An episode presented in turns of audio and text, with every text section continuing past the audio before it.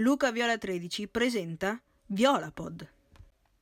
Ciao ragazzi, oggi siamo nel primo episodio di Violapod e oggi parleremo della mia vita. Io sono un ragazzo di 13 anni, a maggio ne compie 14 e faccio la terza media e parlerò della mia vita più in questo video perché magari in altri video parlerò di altri problemi che stanno coinvolgendo il mondo e come potete ben aver visto il coronavirus, ma ora ci concentriamo sulla mia vita su questo episodio.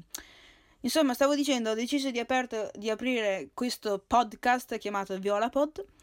Eh, Violapod perché sta per Viola, la mia squadra che tifo, Fiorentina, e pod per podcast, naturalmente, che vi ripeto che potete trovare su Spotify, eh, iTunes e podcast. Io sono nato il 28 maggio 2006 e appena mio papà, quando io avevo l'età di 6-7 anni, che ha acquistato il suo primo iPhone 5, da lì mi è partita la passione per eh, l'elettronica.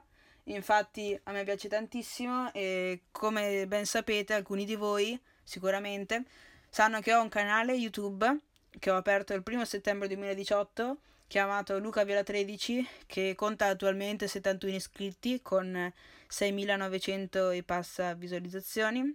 Molto poco però vabbè. Eh, andiamo avanti col discorso. Il primo video che ho caricato sul mio canale era un vlog e per chi non sapesse un vlog è un video che giri eh, fuori all'aperto eh, io in questo caso l'ho girato nella natura, insomma ero in montagna, che io vado sempre a San Candido e Dobbiaco in estate inverno, è il mio posto proprio, insomma il mio posto privato, però dopo questo primo video oh, sono stato più conosciuto come gamer, se si può dire, cioè giocatore di videogiochi, eh, con il, il, videogioco Fortnite che poi non, ho, non ci ho più giocato, infatti non ci gioco più da settembre e non faccio più video di giochi. E su questo argomento farò un video sul mio canale YouTube Luca Viola 13 che potete andare a trovare. E questo video che farò sarà apposta dedicato il perché di ho lasciato i videogiochi.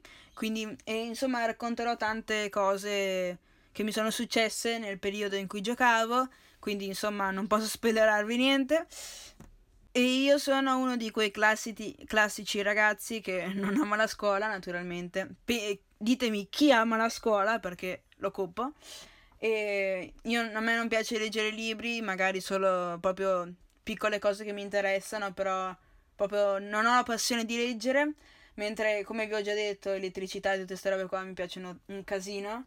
Come bambino da piccolo ero tranquillo, mentre ora sono un po' più vivace e la cosa che mi ricordo di più di quando ero piccolo è che io stavo mangiando a pranzo e mentre aspettavo che mia nonna mi preparasse il secondo, io avendo la mania di avere per forza un gioco in mano a tavola, mio nonno e mia nonna non riuscivano ad aprire una scatoletta che dentro aveva un moschettone e quindi insomma me l'ha andata a me che lo usassi come gioco. Solo che io l'ho pensato come se fosse un bicchiere e facendo il gesto per bere si è aperto il tappo per sbaglio e il moschettone è andato giù. Quindi pensate voi la furia dei, eh, dei miei nonni e-, e di mia mamma e di mio papà che sono venuti e mi hanno preso, siamo andati in ospedale, insomma, mi hanno detto che non potevano farci niente perché era nella mia pancia e insomma dopo non vi racconto com'è finita. E un'altra situazione simile che mi ricordo, avevo però invece qua 5-6 anni e non siamo andati in ospedale che eravamo a una cena, insomma, e mi hanno dato un bicchiere eh, di cristallo molto leggero e io abituato con i bicchieri che avevano a casa premo con i denti, si stacca il pezzo e mangio anche quello. Solo che dopo alla fine non siamo andati neanche in ospedale e me lo sono tenuto lì. Dopo sicuramente sarà uscito. E non dico da dove perché penso sappiate. Un'altra cosa che mi ricordo di quando ero piccolo, una cavolata che avevo fatto, è che con dei miei compagni alla materna, quando avevo ancora 4-5 anni, penso addirittura 3, avevamo preso dei fiori di mira, dei vasi, insomma, e perché c'era un po', giallo, un po' giallo sopra la nostra scuola. E quindi abbiamo preso dei sassi e insomma li abbiamo tirati. E dopo sono venuti fuori i signori e ci hanno detto su, no? Però non è finita così. Sono andati dalle, dalle maestre, hanno detto su. E in più, io quando sono tornato a casa, oltre ad essermi preso la predica dai miei, vado a mia nonna e mia nonna mi fa: Hai, combinato qualcosa per caso ieri? E io, eh, sì, perché ho, ho, lanciato dei sassi.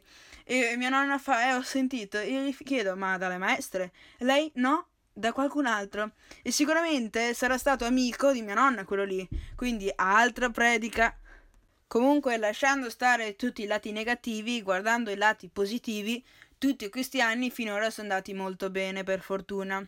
Dopo aver finito questo episodio molto cringe, se, se, vogliamo dire, vi ricordo per l'ennesima volta che potete trovare il mio podcast su podcast, iTunes e Spotify. E vi auguro una buona serata una buona giornata, non so per quando caricherò, e noi ci vediamo al prossimo podcast.